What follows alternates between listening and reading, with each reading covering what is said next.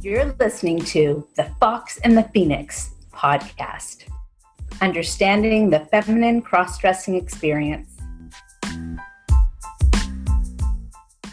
The Fox and the Phoenix podcast is now a proud recipient of two 27th Annual Communicators Awards, garnering audio and podcast distinction for individual episodes in the categories of society and culture and diversity and inclusion.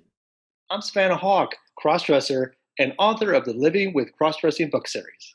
And I'm Julie Rubenstein, proud ally and co founder of foxandhanger.com, a feminine styling and life coaching service for crossdressers and transgender women. Hey, Savannah. Hey, Julie. How are you today? I'm good. I am good. It is a beautiful day. Mm-hmm. And yeah, I'm pretty happy. I'm pretty happy to be alive. That's fantastic. So, anyways, yes. Enough about that. Yes. You are headed towards a very I don't know. I don't know how to set this up, but you are you are entering a new zone in terms of your visibility yes. and in terms of your outreach that I would love to to expose today on the the podcast. Would oh, you like to oh, share? Shoot. Is this gonna be an expose?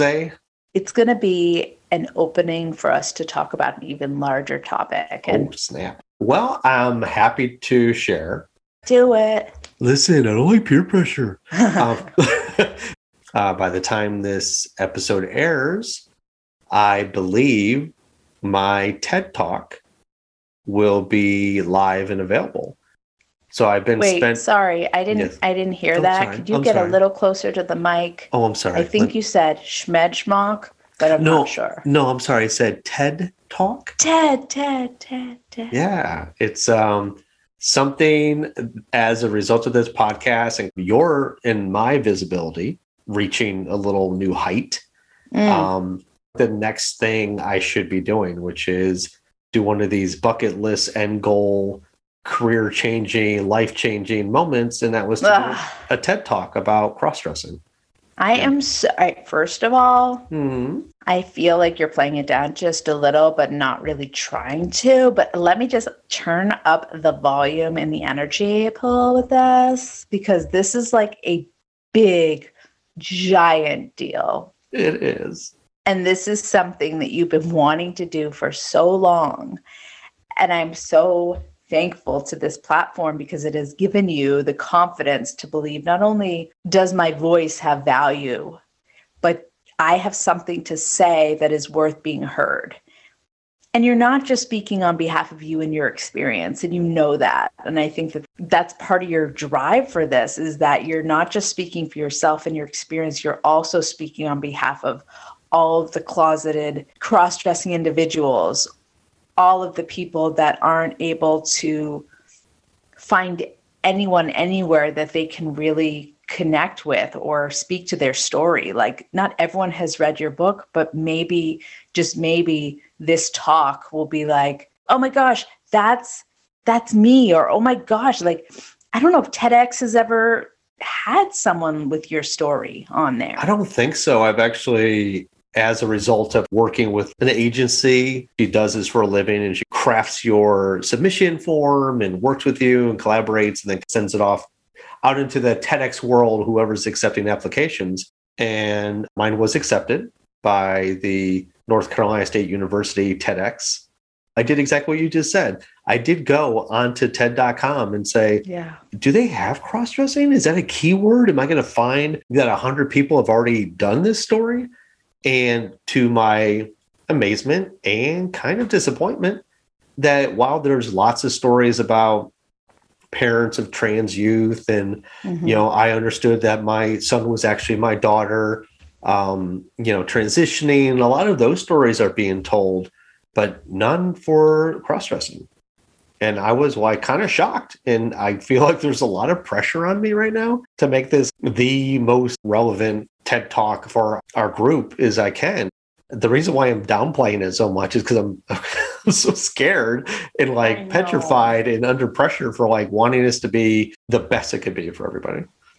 And my hope for you, and I know that this is possible, I know it because I know you.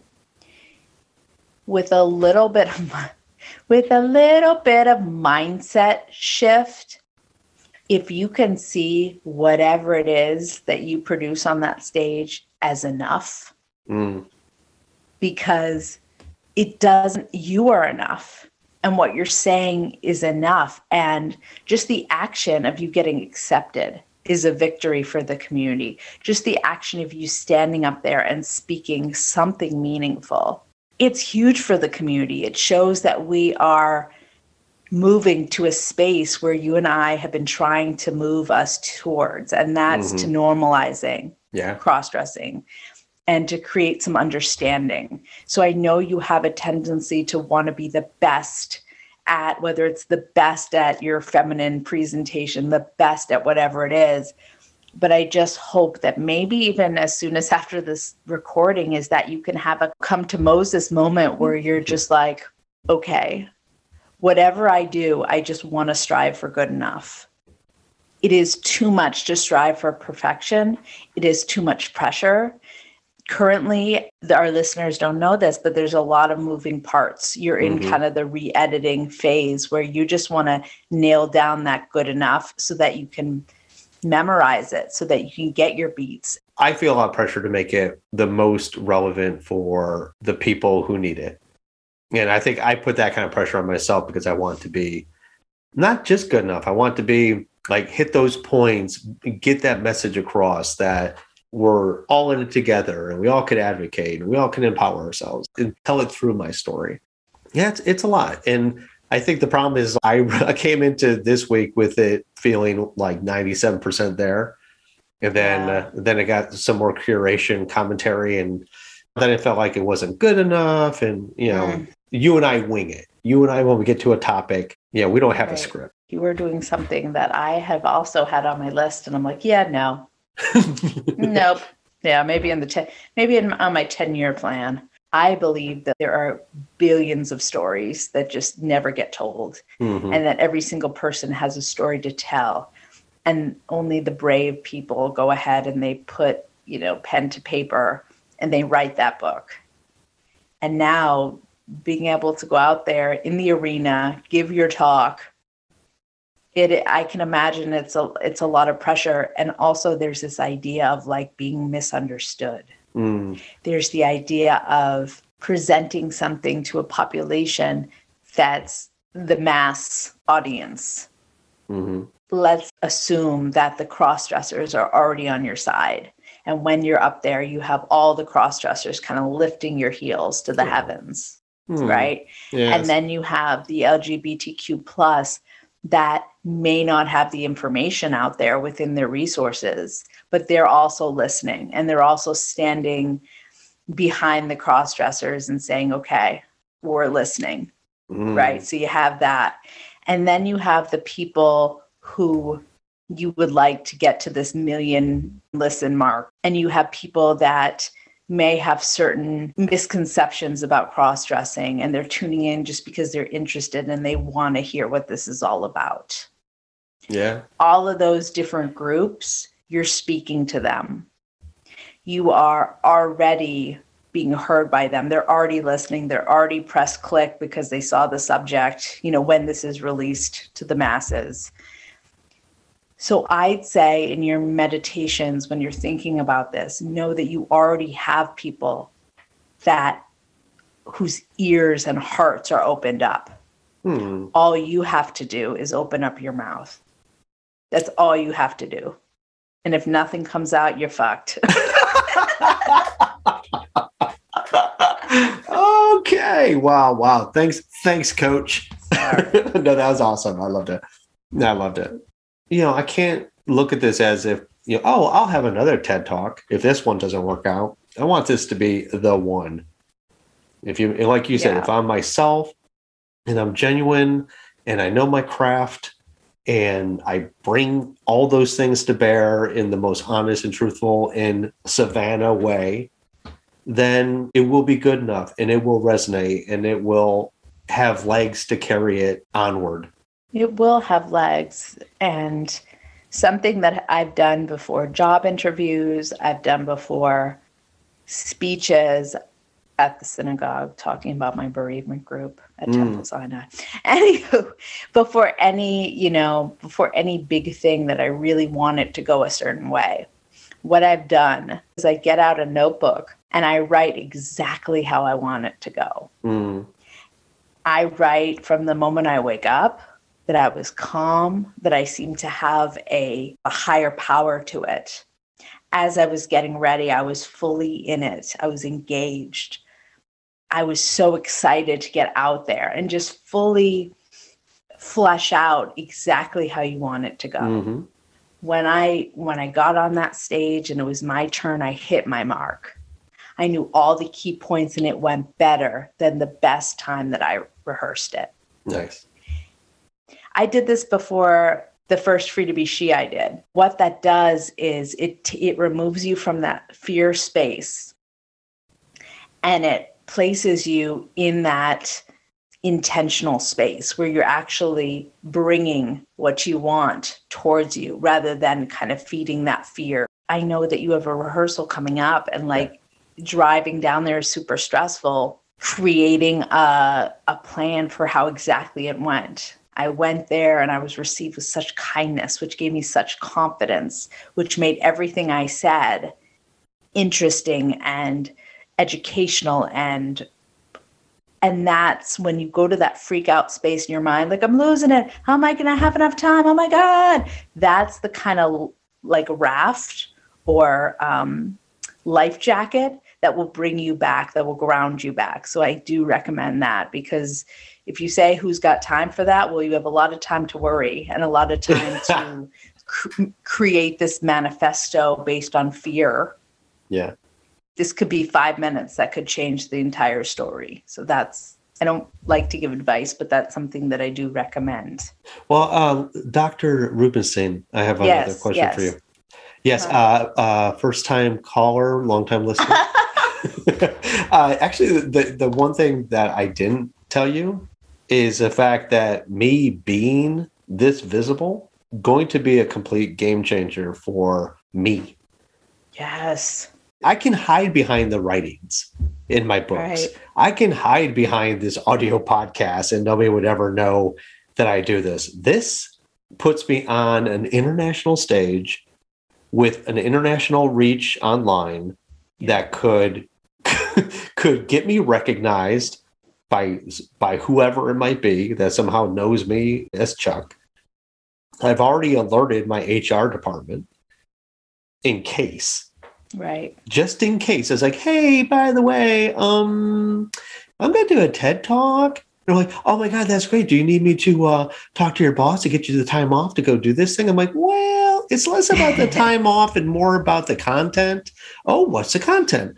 Well, me as a dual gender individual, you want to call me? That was the next line. so, um, and we had a fantastic conversation, by the way. I'm not taking anything away from that. She's been amazing. And but the fear for me was, yes, that's this is going to reach a bunch of people who will need it, and maybe you feel empowered by it. But yet, then I'm like, holy shit, I'm going to be vulnerable and in the Yes. crosshairs, and my face is going to be up there. And I say my first name as Chuck on air when in this talk. Mm. So there is so much that is now going to be exposed of me to the masses. That could get back to my family, get back to my coworkers, get back to my neighbors. And that was kind of the where we wanted to thank you for bringing us back um, because that was actually the topic for today. Oh, okay. And it was the idea of continuously pushing yourself to be more and more visible and what visibility m- means to you you know it's kind of like saying you got vulnerability down. Oh i'm real good at vulnerability. I do vulnerability. I talk about shit and i get dirty. And some people are like uh, julie you're not. Because every every vulnerable situation is like maybe someone else is like oh you just said the word Vag- vagina. You know maybe for other people that's like ooh so exposing. But for me Mm. it's it's not vulnerable right, and for right, you right. someone who got that feta cheese and you continue to go to the store and yes, nailed it. Or you got the Starbucks thing, or you've come out to certain people and you feel like, okay, my visibility threshold is doing pretty well because I'm in the world. I got this. Mm. But then there's the idea that you're putting yourself, you're challenging yourself with this active exposure. I mean, you're going to have a giant vulnerability hangover no matter what. Like the fall, so just like take two days off because you're going to be, it's going to be big. Okay. Yeah. Just the idea of like putting yourself out there on such scale, it's a reminder that A, you're still Savannah you're you're not Savannah, the author and the spe- you're getting there, but you still have those fears, such as like, if my parents see this, right? The likelihood of your parents seeing it very slim. Yeah, they don't. You told me that they yeah. can't even check their email. Right. They don't. No, they don't have email. They don't have an internet access. They have no cable. Yeah, they they are pretty much as uh, far off the grid as a person can be and still be on the grid. so, But yet, right, and then your office. I mean, even if you mention Chuck like three different times, the fact of someone that works at your company stopping, seeing it, it could go in the like irrational fears. It could go in the it's a slight chance that this might happen, one a gajillion, but Yeah, it's still yeah. real for you. yeah, It's still scary. it's still scary. I still do. This is still a risk assessment for me. Yes. unfortunately, and this is something I'm sure many crossdressers who put themselves into a vulnerable place. And maybe some are like, oh, yeah, you know, this person and this person know, and my best friend knows. I'm like, oh, what does your other sister know? No, no, they wouldn't really be on board with this. I have two other sisters who do not know about Savannah that I would be curious how they would react to Savannah. And they have, uh, one of them has children who has children, sees it, and then it goes upward, up the genealogy. All of a sudden, the one who's the most internet savvy finds me, and it becomes a wildfire of like, oh my God, you know what Uncle Chuck just did? Yeah. so, Yeah. Uncle Chuck is really Auntie Chuck, guys. yes. No. It's, it's scary to think that once I do this, it's out. It's out. There's no taking it, there's no putting this genie back in a bottle. I remember when we did the episode, I'm not sure if it was Dude Looks Like a Lady. It was some episode where you had the graphic where you had half Savannah, half Chuck Mm. On the graphic. Yeah. Yeah. And that was a huge, that was a vulnerable share. It It was. was a vulnerable share. It Yeah. was very dicey because it was on Facebook, because it was the first time you were exposing both halves of yourself in an already kind of dicey situation with Facebook and the identifiers and, and all that kind of stuff. It was very risky and scary. Now that I hear you talk about the fear a little bit more, it's so understandable. I was just going to be like, and at the same time, no, there- it, it's scary as shit. It's You're scary. doing something Yeah. that is so brave and so exposing that I don't know. I was just going to be like, I don't know how you sleep at night. oh wait, I oh wait, I don't sleep at night. Oh, exactly. okay. That's why I like. That's why. I, but let's just kind of. I was gonna say let's workshop this bitch. But basically, like if you were to, let's say that Mm, the computer savvy sister or her children yeah. were to find you, hmm what would happen? Like, what would I do, or what would happen? What would happen? Depends. Depends on if they cared enough to reach out, or just keep it to themselves, or share it with everybody else but me, or bring it back to my parents, or maybe my sister sends it to my other sister. And then my sister, who does know, is like, oh, yeah, you know, it could go a hundred ways before it even Right. reaches me. Now, what would I do? I have, with this vulnerability, understanding the risks, understanding where I want to be in the world, Right. where I don't want to live with the fear of somebody outing me, Right. And also making this more okay for people that it is okay that we can have two sides. And why is this such a, a terrible thing? I am prepared to take on all comers. Nice. Sim- simple as that. If they accept me, they do. If they don't, they don't. If they want to ask questions, I'm happy to answer. If they disown me and, and cause chaos in whatever possible little ways they can, well, that's not going to work either because I'm prepared to be okay with that too. So I've hit that plateau going to Starbucks, being visible, sharing it with more people. All these little things that were these little vulnerabilities at the time, while they still can be vulnerable depending on the person you are being vulnerable with. Mhm. Like telling my boss is scarier than telling my coworker.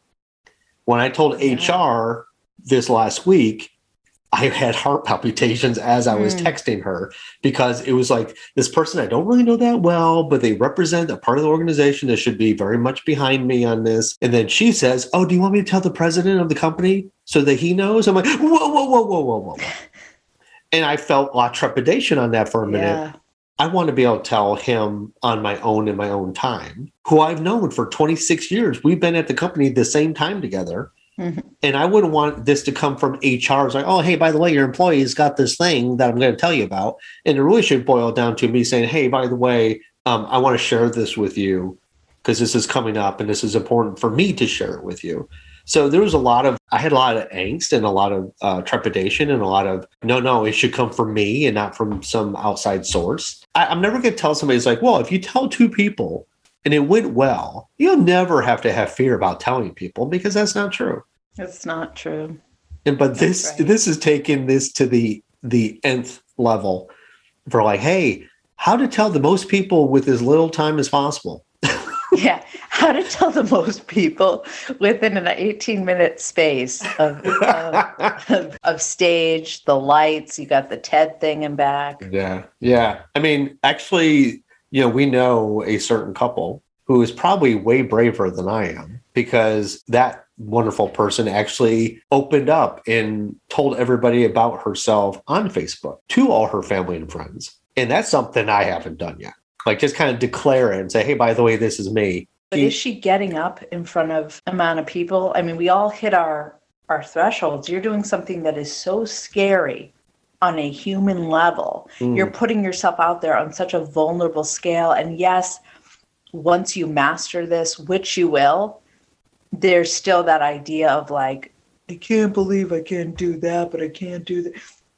It's like some people, you got to earn the right to hear people's stories. Mm. And there are just some people that haven't earned that right, ha- that haven't made it safe. And that doesn't mean you're any less brave or not brave or weak. It just means you're you're protecting yourself Mhm. from not feeling safe at this moment or maybe Yeah. ever. But Yeah. you're doing this thing, this next giant scary thing, right? Yeah. I mean, I can't even Well, it, it is, you are a part of it. I feel a part of it. And You that's you- why Yeah. the part of me that doesn't want to be like, I think you should write a letter to yourself about how exactly I want you to, you think you got to. The part of me that will be like, So, did you do that thing? I'm not going to do that because I'm not going to be that person because my adult self can guard that inner child and be like, Not now. Auntie Savannah is in a very tough way right now, but I want her to be successful. Shh. So let's write the letter on her behalf, shall we? Which I can totally do. Fantastic. Ah, I will say that it is, this is one of these moments where I never thought it was going to be this. I always thought it was going to be a vampire. Like, oh, Savannah always comes out at night. What do you mean? That would be your TED talk? When I was in New York and going to those monthly Oh, dinners and in the monthly private events, it's like I never thought I'd be out in the broad daylight. I never thought I'd be just chilling at Starbucks working on my computer and people's like, "Hey, can I ask you a question? Are you gay?" You know, and taking those queries. I never thought that that would lead to this, which I didn't think would lead to. You know what? I really feel that this this is the moment that I should like try to get a TED talk. Never did I think that, and yet here we are. I know. And when I did those voiceover, like when I paid someone and got a voiceover coach reading kids' books or Yeah, commercials or whatever it was, did I ever think that like years down the road it would be like, you're going to podcast and you can use all the voices you can. Anyhow, Well, I'm just well. Here, here's here's the thing, though. As we both know, this podcast is purely an outlet for our creative voice training. That's it. That's really the only reason we're here. So you could do your your kid voices and your Jewish voices, and I could throw in, and you know I could throw in some impressions now and then. That's really all we're here for. Some poor dialects from regions of the United States. It's all in there. But can I just say something? Sure. God, what was I going to say? Enter ADD. Oh, so can I write you that letter, like how things will go, and like just send it to you? Yes, please. That would be fantastic. Okay. I would love that because obviously you have a you you know what it is, what it needs to be to be written. I would totally do. Love to see that. That's awesome. Well, it's oh, it's it's that fine line of like they have to do their own work, and then me being like, but I could do it for them on behalf of them.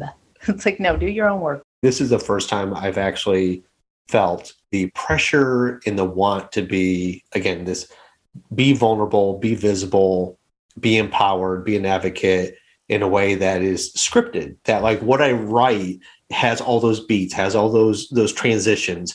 This one idea leads into the next and is all cohesive. And and that's the thing i'm struggling with is i want that to be like the eloquence i see on the page for myself is what i want to come out in the talk and the strange part is, is like your books, the ones that I've read, the two I've read, are very by nature conversational. Mm-hmm. So when I read them, I hear you, and I, I, I mean, anyone who, whether they know what your voice sounds like or not, it's very conversational. But what we've learned, or what I've learned from you just through going on this process, is that, and what I am reminded of when I think back to like just giving speeches and is that there's a difference between the words on the page and how you talk in your head versus saying the words out loud and hearing the language and just saying things how you would say it. It's yeah. different than how you'd say it in your head. So there's a a simplicity and there's i mean you you still talk the way you talk in your books with me conversationally mm-hmm. but mm-hmm. then when you think about a larger platform right it, it's different it must have felt like a really humbling and interesting process to be able to take it from the page to the air.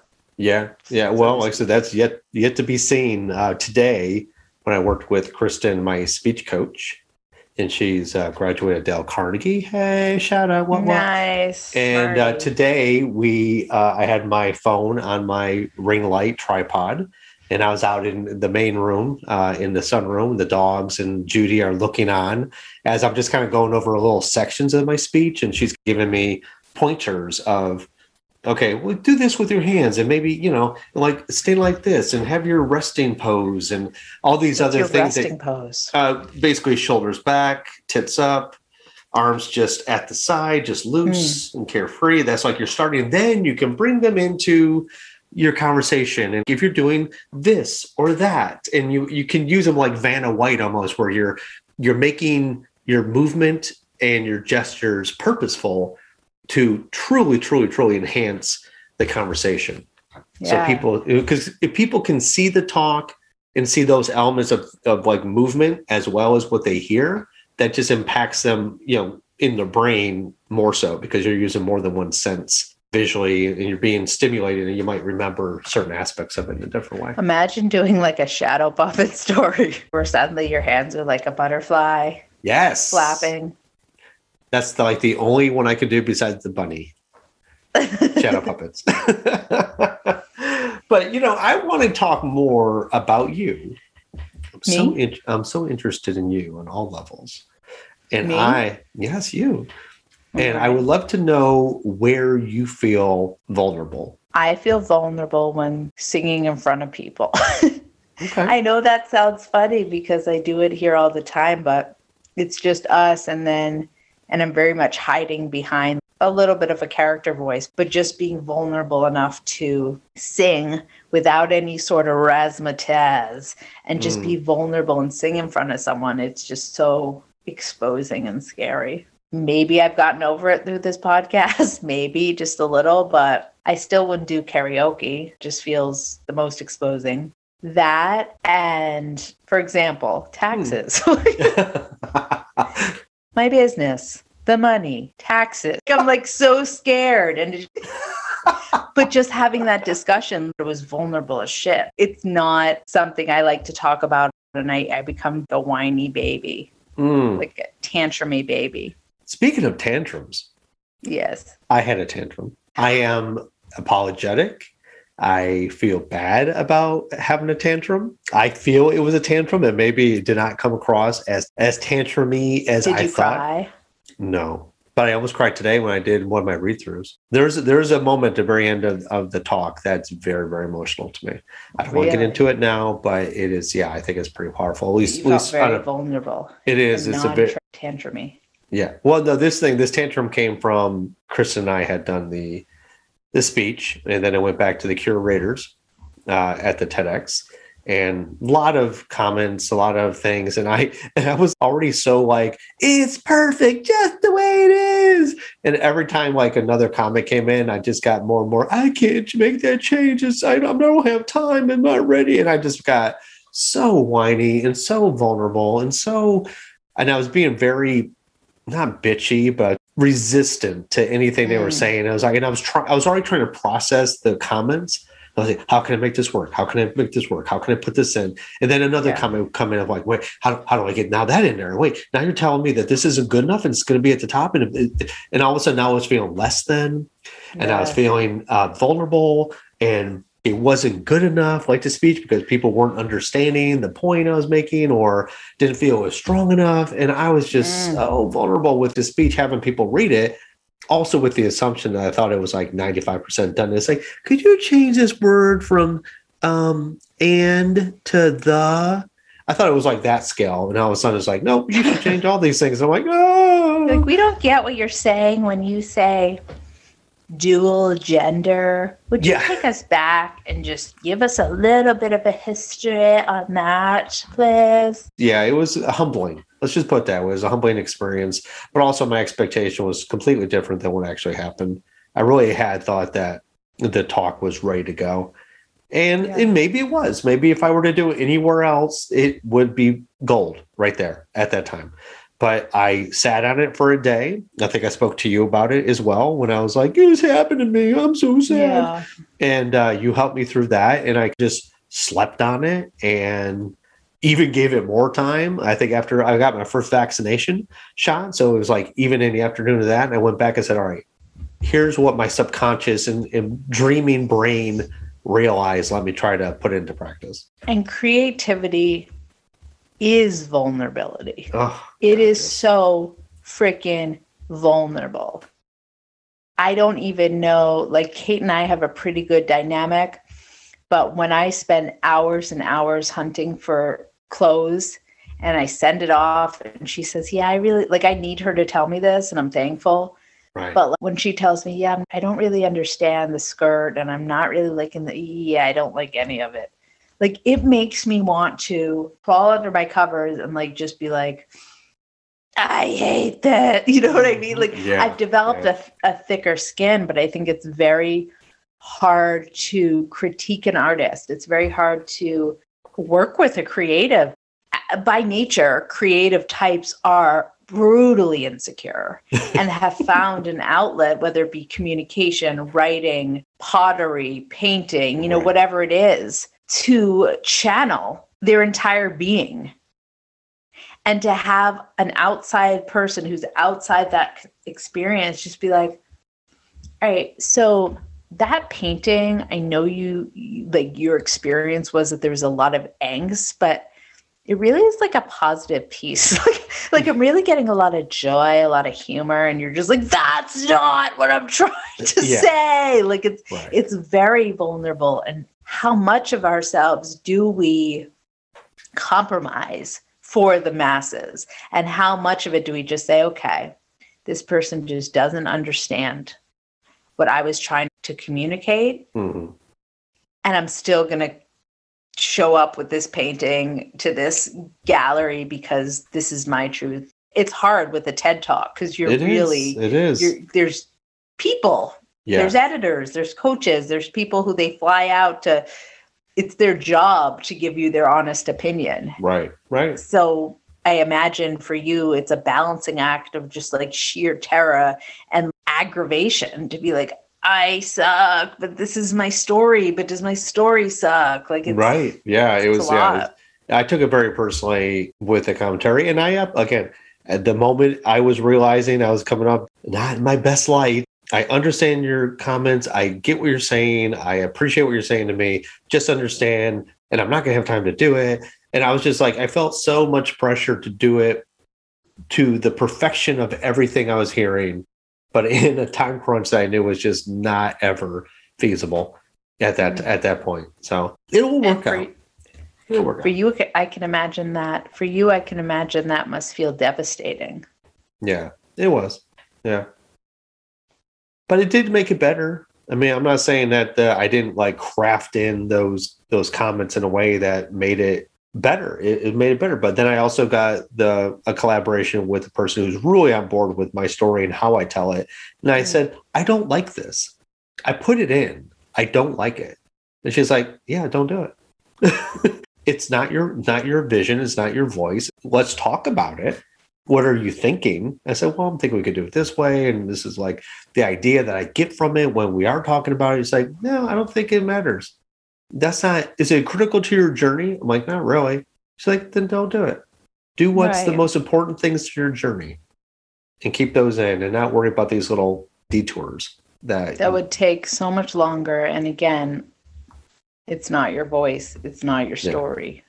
Yes, those things, or they're part of my story, but to tell those other stories would become their own talks in their own right. And to Right, just you- give it two sentences is not going to do the work. Didn't you make like three different versions of three different stories? Like you just got an idea of the story you want to tell. Like Yeah. not just, but you know what I mean? Like yeah, yeah, it was a process being like, okay, I don't want to tell that story. I want to tell that story. And just kind of right.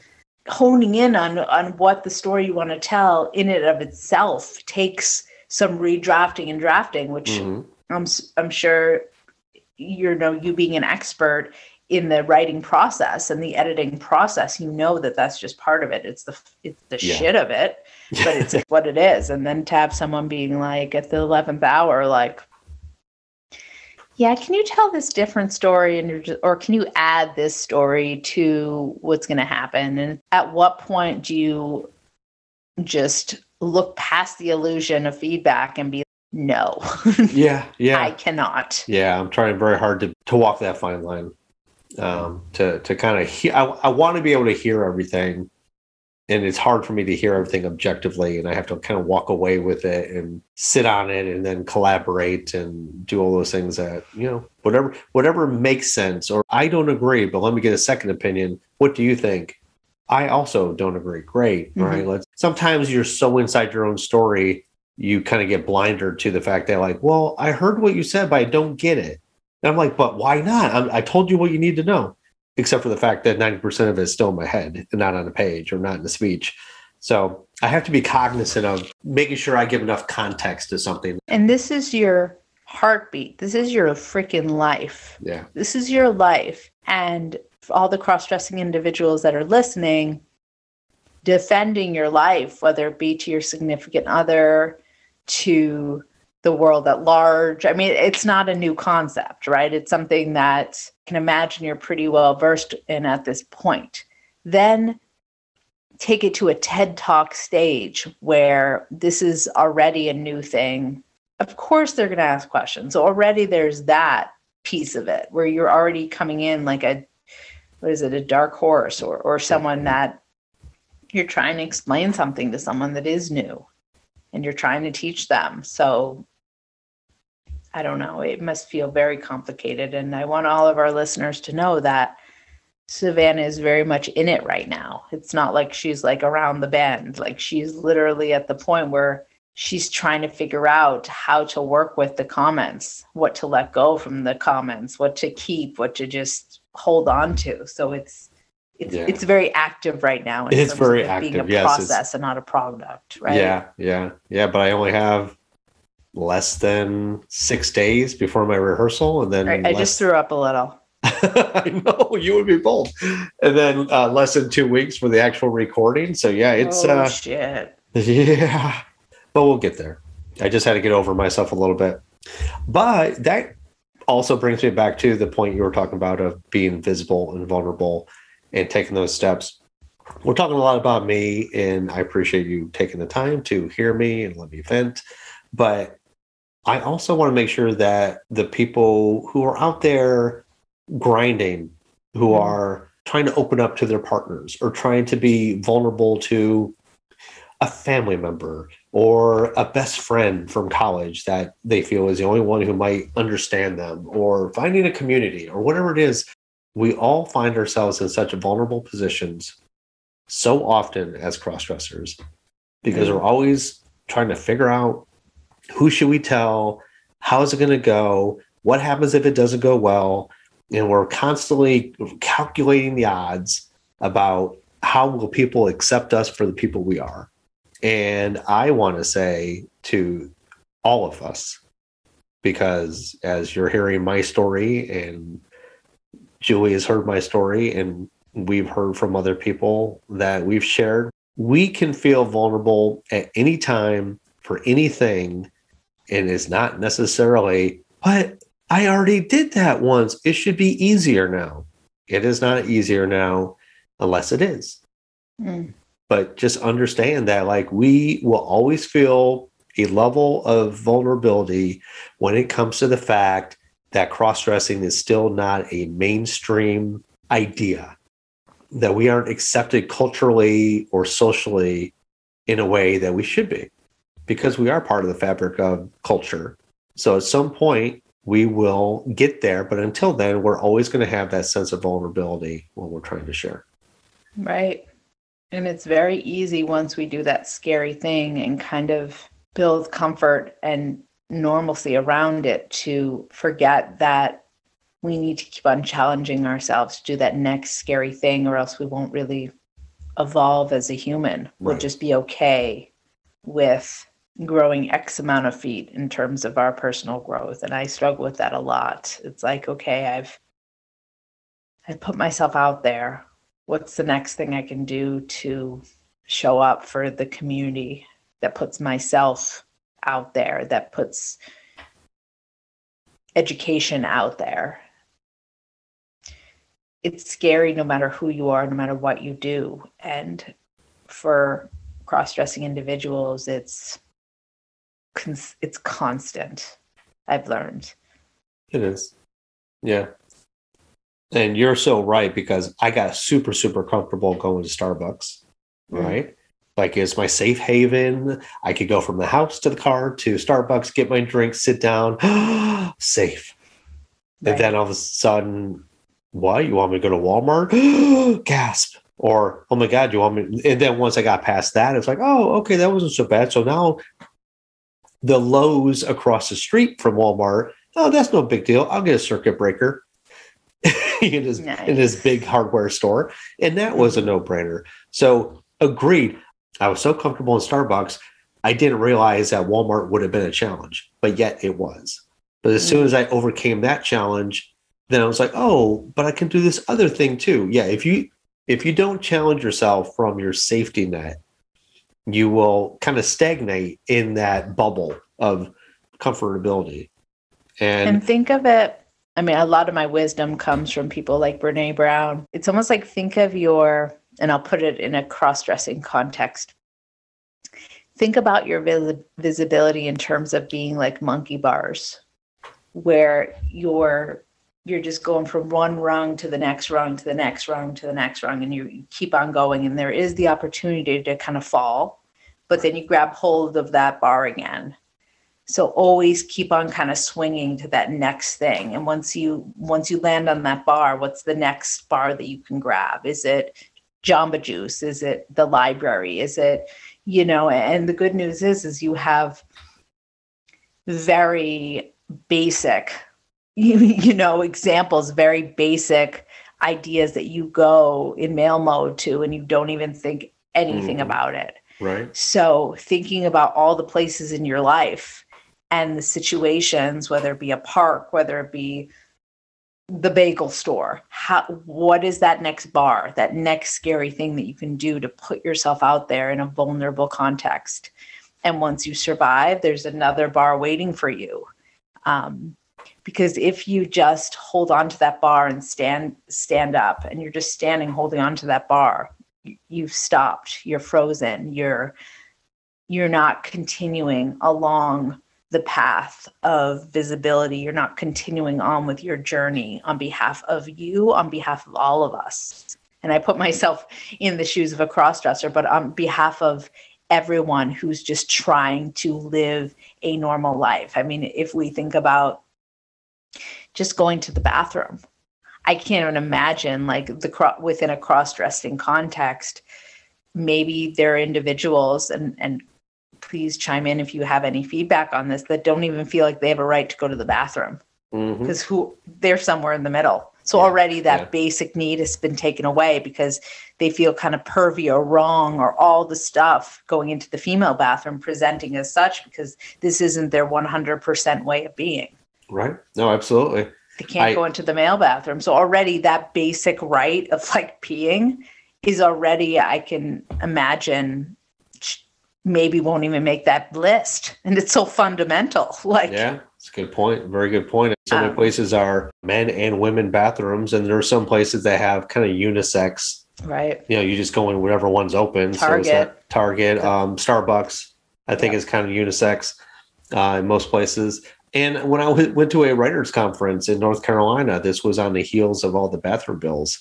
Uh, mm. And so I'm standing there before one of the main seminars, looking at the bathroom in the hotel, going, "Okay, which one can I go into?" Because I did right. hadn't I hadn't followed up to see like what is the actual law now in North Carolina. I didn't know, and I finally said, "I'm looking like a woman. I'm going to go into the woman's bathroom." because you would not be accepted in the male's bathroom. oh, well, I don't know. I mean, I really don't know what could have happened, but the idea that some woman comes walking in that you know is a man, the women talk about we don't want these pervs in our in our bathrooms. Right.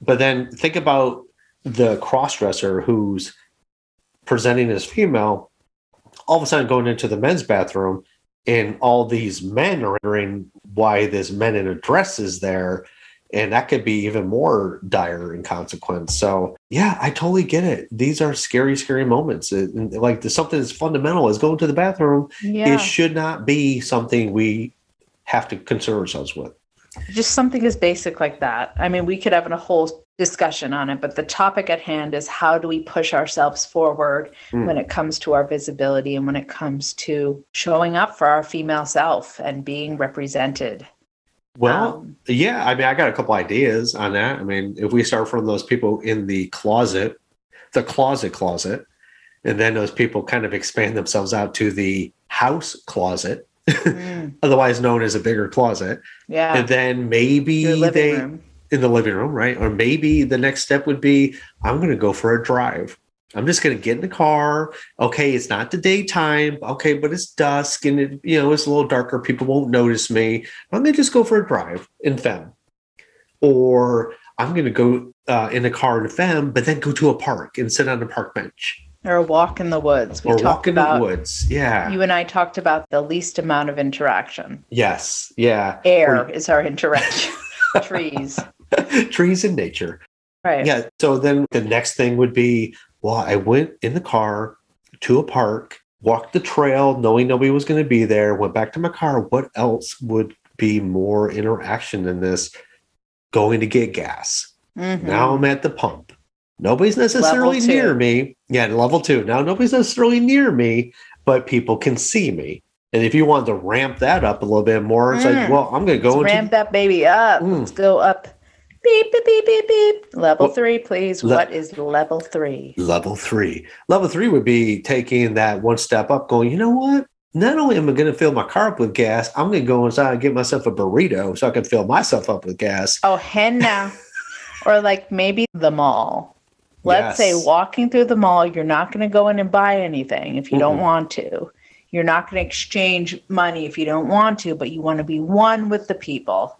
Yeah. At worst, you'll get some stares. At best, everyone will be on their phone and not giving a, a fooey about you. Yeah. And you'll just yeah. keep on going, or you'll be on your phone yeah. and you'll feel one with the people who could bop their face into a pole at any second because they're on their phone too. Right. To me, level three can also be how do you keep yourself out without having to interact unless you Right, want to? Excuse right. me, do you have the time? Like if you're Mm. practicing.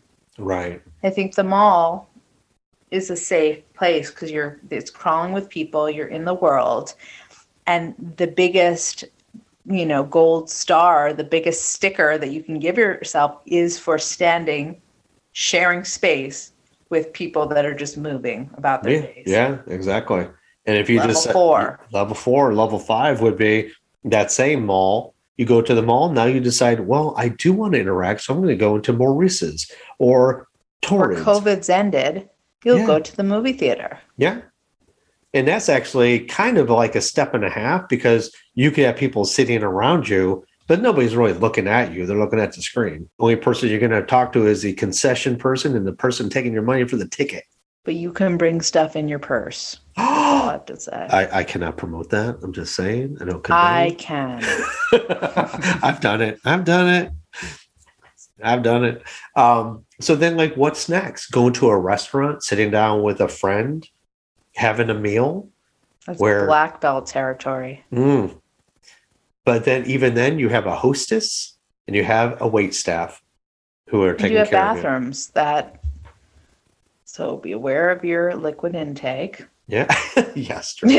Very true. when you're in the mall, do you want to go on the second floor or do you want for your first time to be on the first floor? I know we're backtracking, but exits people, exits. That's true. Yeah. Like if you you, know, like yeah, if you have to think about like, oh my god, I need to get to that escalator to get back down to where I parked the car.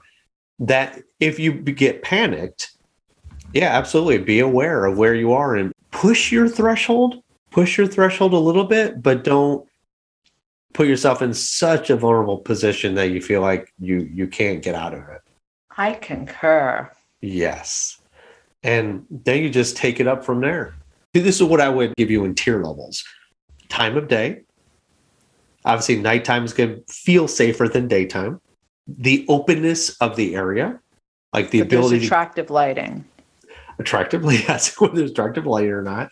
Uh, secondarily, you could have the openness of the space. Like the more open and kind of wide open it is, the less people you may interact with, the quicker you can get out of it. Then it starts talking about like venues that are maybe more enclosed with people or without people and with people. So you start ramping up your experiences to a way that you slowly keep putting your toe in different pools and see how it fits and see how you feel. And it could be something you set up, like for the coaching I do with people, it could be a once a month double dog dare you CD diet where you just put yourself in that scary position in the safest way possible with vulnerability as as the fire in your belly and being like, okay, I'm gonna go in. I'm gonna go to CVS. Mm, I'm gonna get one thing and I'm gonna leave. Or I'm gonna go to CVS, I'm gonna look around and then I'm gonna leave. And then continuously add, continuously stretch yourself for that next scary thing, for that Yeah. next for that next part of you that is does want to be seen, does deserve to take up space and be seen. So, So um, yeah, just continuously challenging yourself and setting little goals and just keep on keeping. Is what I yeah, say. you have to, say? and and don't backslide. Or let me rephrase that: don't just assume that if you've done it once, you've got all bases covered. I think we made that point today.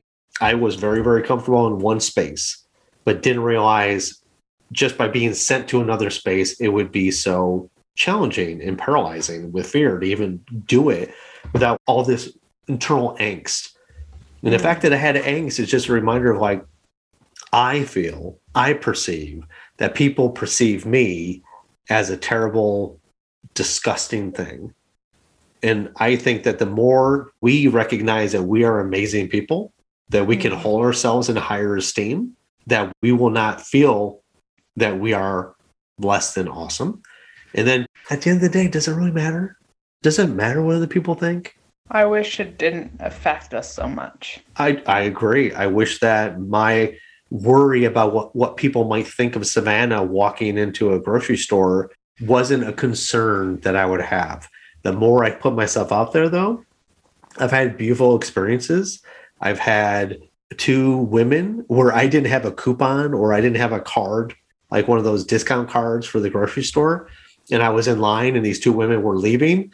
And of course the cashier asked me, said, Oh, do you have the the the card, the discount card? I'm like, no, I don't usually come in here. And they both came back and let me use theirs.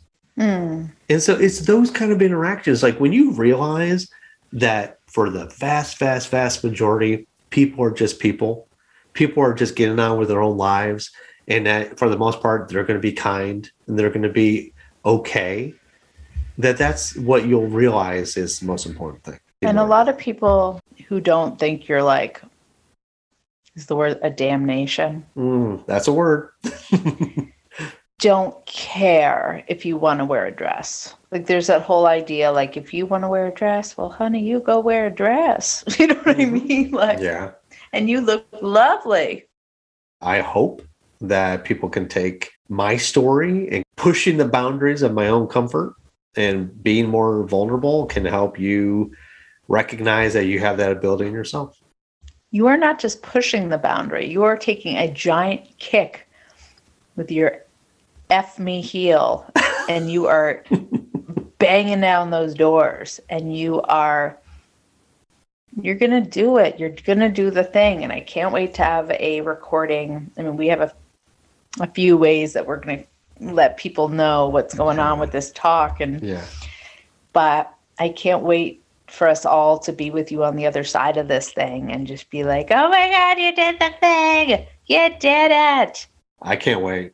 Like I said, I'm with Judy on this. She says, I wish it was just over with so you could bask in the the glow of what you produced and accomplished. I'm like, yeah, because right now I'm, just- I'm in the Oh thick. gosh. I'm in the thick of it. I just want to make it good, do the presentation or do the talk, and come out of it and be like, "Wow, I just did that thing." And now you what's just next? did that thing. And Just did that. that's something you can take to the grave. Yeah. You wrote the book, then you wrote the other book, Hmm. you did the podcast, you gave the TED talk. Absolutely. You're already there. Yeah, it's exciting. It's exciting. It's terrifying, but I find that putting myself out there, while scary in some regards, is so liberating. Mm. And you know, when you do it, you've done it, and you can say, "Wow, the world is not as scary as I thought," or "Wow, look at what I actually could do and didn't realize I could do." Look what I did when I I did this thing and I was so afraid, but I did it anyways. Yeah, and that's a testament to how much fortitude we have Mm. to do it. Yes, I'm so proud of you. And I, I know I can speak for every single listener when I say that thank you. This is a giant, huge gift to all of us who are trying to be seen and fighting to be heard and trying to put ourselves out there on a much bigger plane.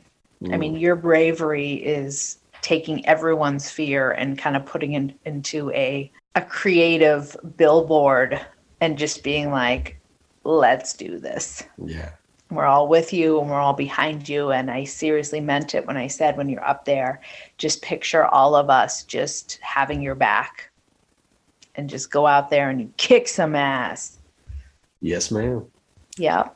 Yeah. All right. Well, this has been a very wonderful episode. Anytime I get to talk about you, I feel like it's oh. been a good thing. Or just sharing space is an amazing and beautiful day.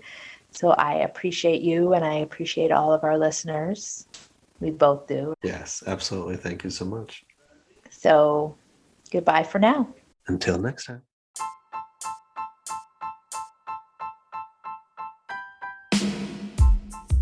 You can find me on Facebook at Savannah Hauk or at Living with Crossdressing and on Instagram at Savannah Hauk. Remember, that's H A U K. And to learn more, go to my website, livingwithcrossdressing.com. And you can find me on Instagram and Facebook at Fox and Hanger or at MTF Style, as well as on our website at foxandhanger.com. Julie, it's your moment. The Fox and the Phoenix podcast uses Anchor. Copyright 2021. Yes, nailed it. We would love to hear from you because your story matters. Please comment and share on Facebook at Fox and Phoenix Podcast or on Instagram at the Fox and the Phoenix Podcast underscore.